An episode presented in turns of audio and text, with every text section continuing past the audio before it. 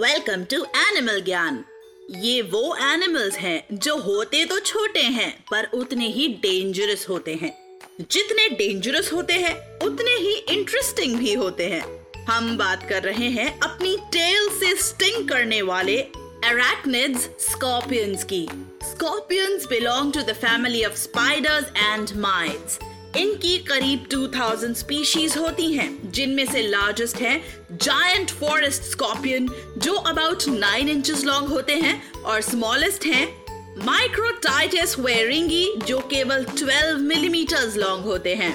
Scorpions की सबसे venomous species है इंडियन रेड स्कॉर्पियन और एरिजोना बाक स्कॉर्पियन वैसे डेंजरस ये एनिमल्स एक्चुअली बहुत अच्छे पेरेंट्स होते हैं। स्कॉर्पियन मॉम्स अपने यंग वंस को अपनी बैक पर कैरी करने के लिए वर्ल्ड फ़ेमस हैं।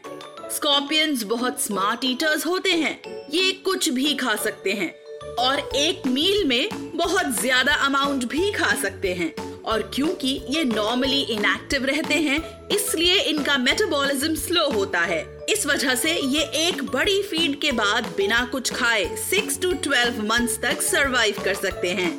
स्कॉर्पियंस की सबसे खास बात यह है कि उनके एक्सोस्केलेटन में फ्लोरेसेंट केमिकल्स होते हैं। इसलिए अगर रात के अंधेरे में उनके ऊपर यूवी रेज डाली जाएँ तो उनकी पूरी बॉडी ग्लो करने लगती है।